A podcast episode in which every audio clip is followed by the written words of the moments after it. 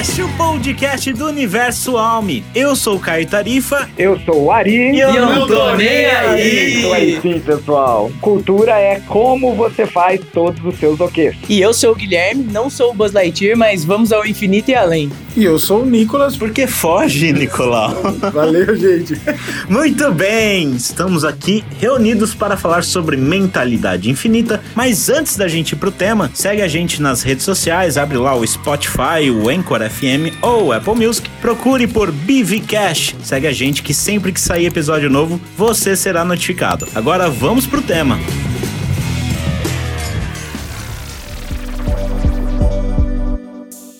O que é mentalidade infinita? Mentalidade infinita, para vocês começarem a entendê-la, parte do, do livro do Simon Sinek, do Jogo Infinito, e que deu introdução para toda a nossa evolução cultural também. Quando a gente fala de mentalidade infinita, a gente está falando de cinco grandes comportamentos. Diferentemente dos outros quatro pilares que a gente já, já passou por aqui, ele talvez seja o, o pilar mais complexo. Por quê?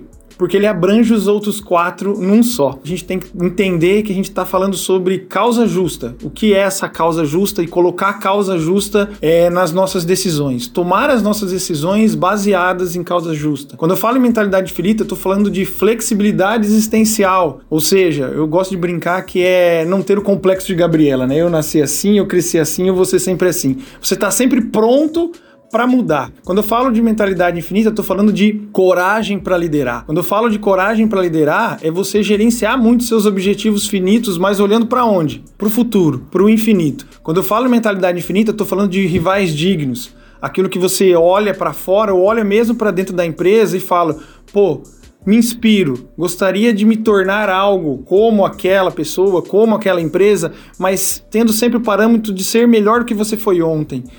E eu acho que talvez o que eu mais gosto é equipes de confiança. É como fazer com que as equipes se tornem vulneráveis, tenham, a gente chama de equipes de alta performance, mas olhar para equipes de confiança no qual a gente consiga falar as coisas e as pessoas tenham em si a condição de se expor. Eu acho que esse é um resumo do que é mentalidade infinita. O que, que difere uma mentalidade finita de uma mentalidade infinita? Boa, Caio. Quando a gente fala sobre áreas ou pessoas, vamos entender que mentalidade infinita ela não é fixa em determinadas empresas ou determinadas áreas. Não. Ela funciona para o seu dia a dia. Quando eu tenho essa mentalidade infinita, se eu aplico todas essas condições, todos esses comportamentos, eu, Nicolas, posso me tornar uma pessoa com mentalidade infinita. E aí eu acho que o mais legal é como que eu consigo passar isso para dentro de uma área? Como eu consigo passar isso para dentro de uma empresa? E aí a gente consegue se conectar com essa mentalidade infinita. Então, uma área pode ser ou pode ter a mentalidade infinita? Sim. Uma pessoa pode ter mentalidade infinita? Sim. E uma empresa pode ter uma mentalidade infinita? Sim. Eu acho que a questão é um cascateamento. Começa com a pessoa passando pela área e isso depois transbordando para a empresa como um todo. E quais são os comportamentos que uma pessoa de mentalidade infinita tem? Eu acho que são os cinco que o Nicolas citou, né? Você tem que seguir ali a causa justa, né? Que é considerar ela a hora que você for tomar todas as suas decisões, a questão é de equipe de confiança, né? Então, criar uma equipe de confiança, ter aquele espaço, ser vulnerável para criar um espaço onde as pessoas possam ser elas mesmas. Só um parênteses que, que é ser vulnerável? Que eu acho isso super importante. Quando a gente vive falando, né, ser vulnerável, mas o que, que isso significa? Acho que a gente fala, quando a gente fala aqui de vulnerabilidade, acho que no contexto empresarial, né, as pessoas têm, a gente cresce ouvindo e aprendendo que os negócios é uma guerra, né? A gente, o Ari brinca e fala muito disso, né? Usa o exemplo de que a gente aprende na faculdade do livro Arte da Guerra, que um para um ganhar, o outro tem que perder, né? A gente cresce com essa mentalidade. E aí trazendo a vulnerabilidade nesse contexto, acho que a gente aprende que a gente tem que ser forte, tem que ser aquele fodão que nunca erra.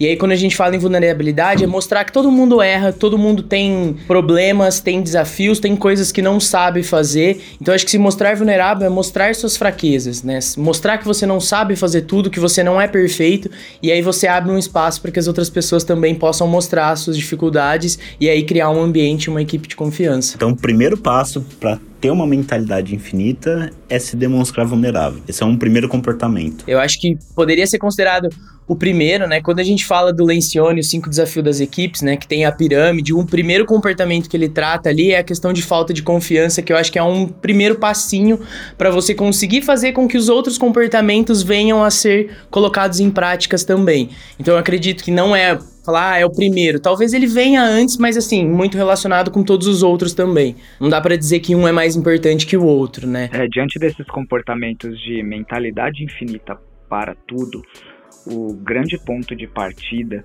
é você considerar a causa justa, a nossa causa, é, em tudo que for pensar, em tudo que for conduzir e fazer. Então, esse é o, uh, o, o, primeiro comportamento desse pilar mentalidade infinita para tudo. A nossa empresa, o nosso trabalho, ele possui uma causa maior, maior do que o que você faz no seu departamento, maior do que cada departamento faz. Todos nós estamos aqui por uma causa maior. Se a gente pega todos os é, as grandes personagens da história que tiveram grandes causas, né? Eles conectavam pessoas para essa mesma causa que juntos caminhavam para a conquista dessa, é, desse sonho, né? Então, a, é, esse primeiro comportamento, causa justa, considerar a causa justa, é por que eu devo criar uma equipe de confiança? Porque com uma equipe de confiança, esses pontos que o Gui citou, eu, eu tenho melhores condições de junto caminhar em direção a essa causa. E a nossa causa hoje ela é bem clara, impactar positivamente o maior número de pessoas. Então não importa se eu estou construindo prédio ou se eu estou mandando foguete para a lua eu vou fazer isso para impactar positivamente o maior número de pessoas. Então, esse comportamento, talvez eu abra alas dessa sapucaí enorme, né? É, antes da apoteose, né? Então, pô, qual, qual vai ser o nosso abre alas? Considere a causa justa, né? Para todas as suas ações. E a nossa causa é impactar as pessoas, fortalecer o ecossistema que nós temos aí difundido por toda a empresa. E a partir dessa causa justa, os outros comportamentos, como criar equipes de confiança, eles vêm para este propósito. Como é que a gente traduz essas palavras bonitas, propósito, causa justa, em exemplos no dia a dia, tomadas de decisões que são baseadas nessa causa justa, nesse propósito. Vocês conseguem me trazer exemplos? Se eu fosse trazer exemplos de mentalidade infinita para tudo, eu relacionaria com cada um desses comportamentos que a gente tem aqui. Então, comportamentos onde você colocou a causa justa em prática, onde você teve flexibilidade existencial para para ter uma mudança, para mudar de rumo, né? Então, a coragem para liderar ali em algum momento que você conseguiu olhar para a causa e gerenciar aquele objetivo finito que você tinha, aquela meta para bater, mas sempre se preocupando com o longo prazo. E acho que aí para contar um pouquinho desses comportamentos, né, desses exemplos práticos desses comportamentos, tem uma história bem legal que eu acho que foi a criação da área. Aí o Nicolas se quiser comentar como é que foi quando o Vilas trouxe o desafio para você, né, e falou: "Puta, cara, você tem que criar uma área é assim". Conta um pouquinho pra gente que eu acho que a gente consegue relacionar muito bem. Pra vocês terem ideia, quando o Vilas chega do Vale, né, lá em 2018, ele vem com uma ideia de criar uma área que pensaria no que poderia matar a empresa no futuro. E aí ficou aquela coisa, né? Falar, mas por que, né? O negócio tá dando tão certo. Tá dando certo hoje. Por que a gente vai pensar em por que matar a empresa? O que, que pode matar a empresa? E quando ele para para sugerir a criação de uma área que vai fazer todo esse movimento de estudo, que na época foi onde surgiu a área de inteligência e pesquisa, isso casa muito com um dos comportamentos que a gente fala dentro da mentalidade infinita. Ari e Gui, vocês sabem quais são? tem tudo a ver com flexibilidade existencial e coragem para liderar. E por que flexibilidade existencial e coragem para liderar? Flexibilidade existencial para mim assim, o conceito que o Simon traz é você mudar de rumo de alguma coisa que você está fazendo que dá dando certo em prol da sua causa justa. Né? Então eu acho que teve muito isso, porque assim, é um negócio que estava indo muito bem, estava crescendo, mas ele falou: "Não, preciso pensar no longo prazo, preciso continuar reavaliando as minhas decisões, então vou criar uma área para me ajudar a pensar nisso e olhar para isso e trazer coisas que possam matar. A gente fala muito da, das empresas morrem, né, não por empresas já conhecidas, mas por uma empresa nova. E a gente fala que a empresa tem que se preparar para isso. Eu acho que foi um pouquinho disso, né? Tava se preparando para essa flexibilidade existencial e a gente está cada vez mais preparado para que isso possa acontecer se for o melhor para nossa causa justa no futuro. E quando a gente começa a criar a área, um dos pré-requisitos para a criação da área era traga pessoas de diferentes conhecimentos, diferentes áreas. E aí, quando surge a área, a gente traz quatro pessoas, uma formada em estatística, outra em RH, outro veio do, do mercado, que era empreendedor total, e um cara formado em engenharia e um formado em administração. Ou seja, cada um atuando num segmento diferente. Que diversidade. E cada um com uma cabeça diferente, cada um coordenando uma área diferente na época. E isso é um comportamento também muito forte dentro do, do, do pilar de mentalidade infinita. Vocês sabem qual é esse, esse comportamento? Quando eu falo sobre essa, essa equipe multidisciplinar e essa diversidade, a gente está atacando qual comportamento dentro desse pilar? Nicolas, eu vejo duas coisas muito fortes aí. Eu vejo muito a questão de rivais dignos, né? Por ter pessoas diferentes ali, com conhecimentos diferentes que você se espelha, que agregam a você, que tem conhecimentos que você não tem, pessoas de perfis diferentes. Mas tem uma coisa muito legal também da área que eu acho que você não comentou, que eu acho que eu relaciono também bastante com equipes de confiança né? Que foi a questão de como a área foi criada e estruturada desde o começo, né? Ela tinha uma premissa que ela não tinha ali uma estrutura hierárquica, né? As pessoas, todo mundo ali era considerado igual e todas as decisões sempre foram tomadas em conjunto, né? Eu acho que isso é muito equipes de confiança. As pessoas ali tinham a liberdade para falar o que elas pensavam, para ser o que elas queriam, porque aí elas conseguiam contribuir com o melhor delas. E isso é equipe de confiança, né? Você acreditar e confiar na pessoa para ela ser o que ela realmente é, que ela tem um espaço de colocar aquilo que ela acredita, que ela pensa da melhor forma, né? E quando a gente fala disso, a gente fala muito de respeitar as diferenças, respeitar a opinião dos outros e não é concordar com tudo, né? É saber, é ter o debate, ter a discussão. Eu acho que isso foi mais rico, né? Essa pluralidade de pessoas com ideias diferentes, trazendo, discutindo, para chegar numa ideia em conjunto. Né? Isso acho que é a essência de equipes de confiança. Perfeito. E vou dizer mais uma questão que eu acho que vale a pena. O primeiro desafio dado pelo Vilas foi descobrir qual era o primeiro desafio. Ele não sabia lá em 2018 que nossa causa justa era impactar positivamente o maior número de pessoas. Poderia até saber intrinsecamente, mas não era explícito isso. Mas é. Não, não tinha nada escrito ainda. Nós começamos pelo porquê? Começamos pelo porquê. Acho que foi um processo de evolução, entendendo primeiro os três sócios, né? Do porquê eles estavam fazendo aquilo e creio muito, acredito demais em todo esse processo, quando ele veio com essa ideia de identificar aquela assim, cara, por que eu tô fazendo isso? Onde eu quero chegar de fato? E com a pergunta, o que pode matar a empresa? E aí veio toda a questão que a gente pode depois aqui entrar nesse mérito, mas é, é muito, por que que eu faço isso? Eu não só vendo apartamento, eu não só construo, né?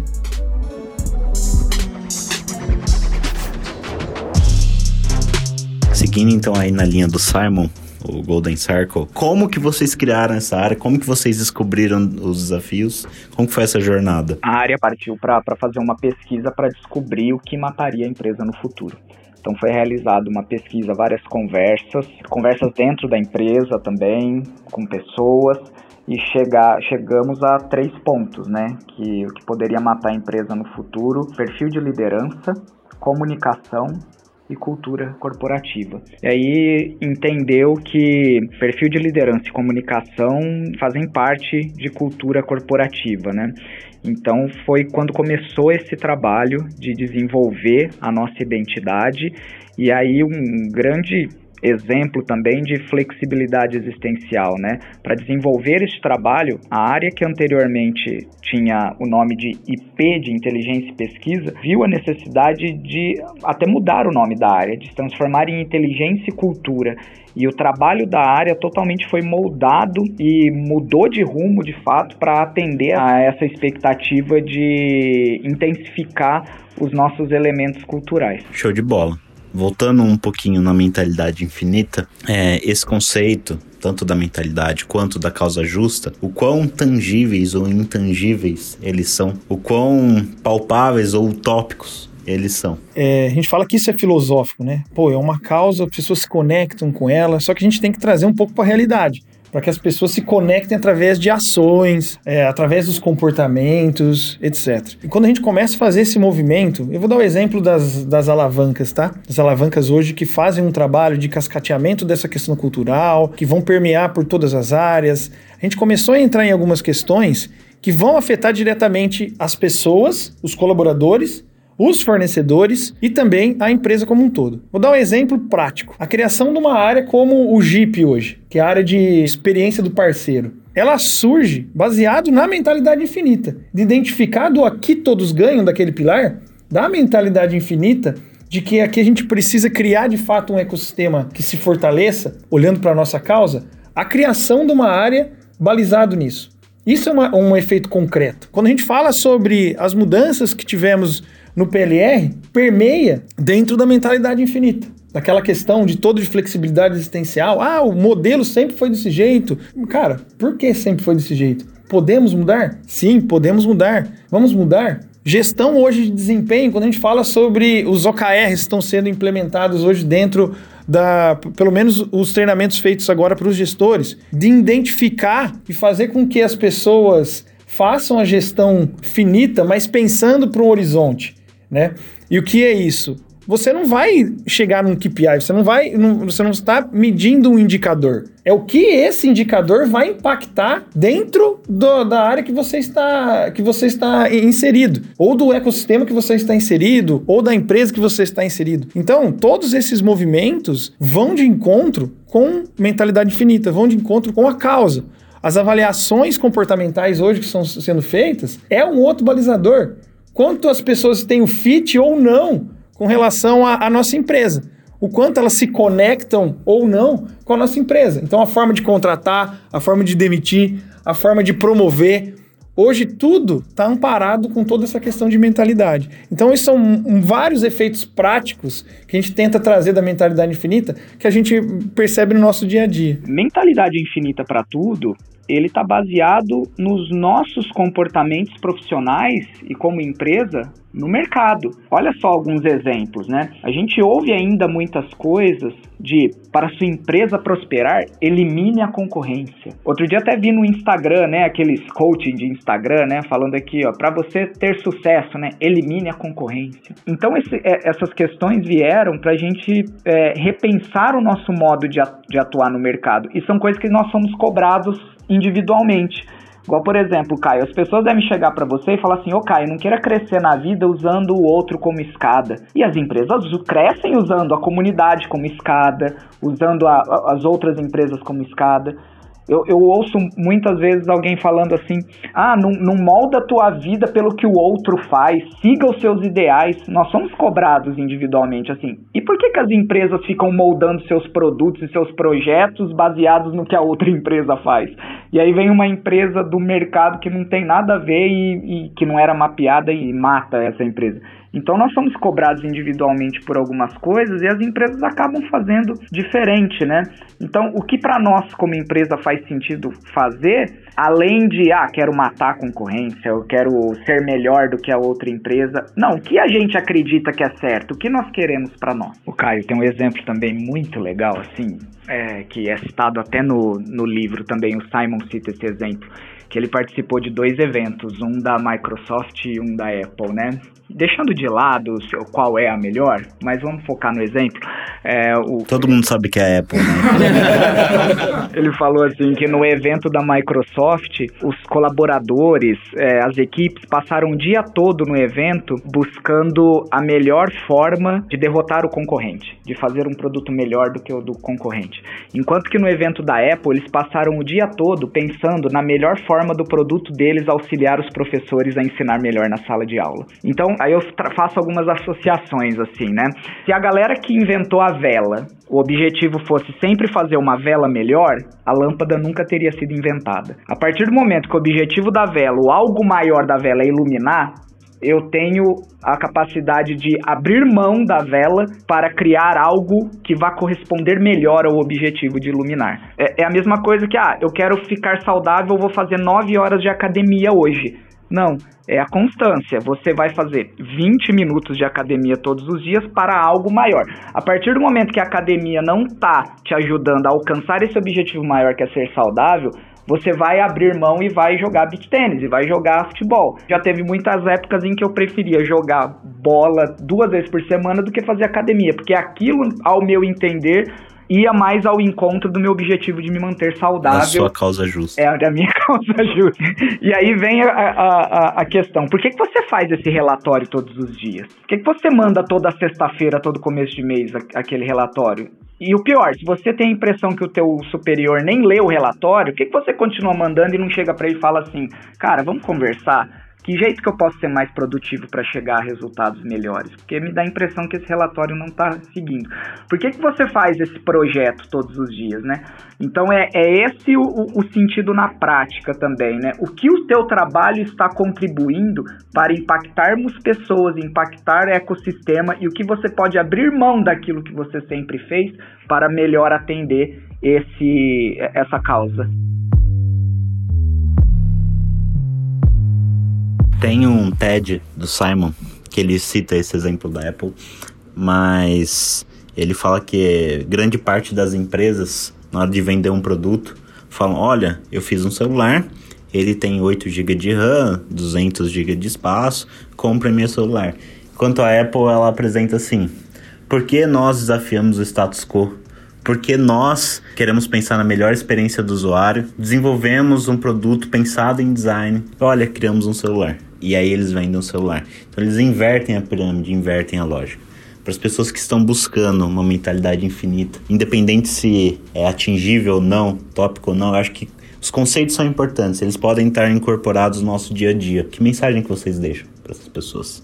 Boa. Tem uma frase, até o, o Ari e o Gui brincam muito, e tá nas nossas apresentações, né? Quando a gente fala sobre cultura corporativa, quando a gente fala sobre toda essa questão de mentalidade, dos comportamentos, dos pilares tal, a gente fala com as áreas e fala assim, cara, sinceramente, eu não tô muito preocupado com o que vocês fazem, não. De forma alguma. Ah, eu lanço nota, ah, eu trabalho no DP, ah, eu trabalho no marketing, ah, eu estou na inovação. Eu, a gente está preocupado e a empresa está preocupada no como você faz isso e o porquê você realmente faz isso. Aí tem a frasezinha nossa lá, né, Arizinho? Que a cultura. É o como de todos os OKs. E acho que é nessa linha que a gente tem que traçar e a da conexão. A gente já fez muitos trabalhos com várias áreas da identificação do porquê da área. Por que, que você faz isso de fato? Ah, eu, eu lanço nota. Tá, tá. Esse é seu produto. Mas por que, que você realiza isso? O que, que Build Vita ou Grupo Alme fazem? Ah, constrói prédio. Não, não, não. Acho que a gente passa, quando a gente fala sobre aquelas nossas inspirações lá, a gente entrega felicidade. Eu gosto muito da, da entrega da felicidade, porque acho que, acho que conecta tanto com a gente isso é de fato, sabe? Eu acho que a gente. E, quando a gente consegue passar isso da empresa e a gente sente isso de forma genuína, eu acho que a palavra fundamental é ser genuíno nesse sentido. De que a gente não faz algo somente o que a gente faz, a gente tem que se conectar com o porquê e o como a gente faz isso. Acho que esse é um ponto fundamental. Nicolas, você tocou num ponto que eu acho que ele é primordial, assim, que foi a conexão, né? Porque a gente fala muito de cultura e a gente tem milhares de exemplos de culturas dentro do, do mercado, né? E uma coisa que a gente fala muito quando a gente está apresentando e quando a gente está conversando com as pessoas sobre cultura é que não tem a cultura certa, né? Tem a cultura certa para todo mundo, né? Tem a cultura certa para mim. Né? Então tem a empresa que faz aquilo de uma outra forma, e se você se adequa, se você se encaixa para aquilo, tá tudo bem. Né? Não existe uma cultura que é melhor para outra, existe a cultura em que você se encaixa. E eu acho que tem que existir essa conexão. As pessoas têm que entender esse porquê, entender esse como elas fazem as coisas e se conectar com isso, porque aí a coisa flui. Né? A gente fala muito dessa questão da mentalidade infinita ser um conceito meio abstrato, às vezes muito difícil de entender né? As pessoas às vezes ficam um pouco de dúvida, não sabem o que, que é, mas eu acho que quando você realmente consegue se conectar com isso, a coisa flui naturalmente. E é disso que a gente tá falando, né? Não tem que ser algo forçado, porque senão não é genuíno, não é verdadeiro e não funciona. É, e se pudesse deixar uma mensagem final aqui para todos vocês, considerem a causa justa. Escreva, eu tenho aqui a causa justa num, num post-it aqui que eu leio todas as vezes. Todos os meus projetos, em tudo que você for planejar com a sua equipe, leia a causa justa, coloque a causa justa na mesa e pergunte o que isso está caminhando para a nossa causa, para aquilo a qual o nosso ecossistema, a nossa empresa acredita. Aí sim, a partir do momento em que você considera a causa justa, você começa a trilhar os outros comportamentos para alcançar a esta causa, que você vai caminhar com equipes de confiança, você vai pensar em ter flexibilidade, você vai olhar rivais dignos com o intuito de aprender com eles e não de derrotá-los, porque isso só enfraquece o ecossistema, e você vai ter a coragem para liderar movimentos que ninguém nunca fez. Então, hoje, considere a causa justa e faça diferente faça o que for para você e sua equipe colaborar com esse caminho até a causa justa.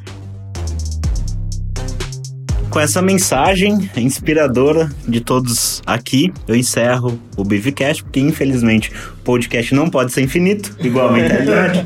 Muito obrigado, ouvinte, pela sua audiência e até o próximo episódio.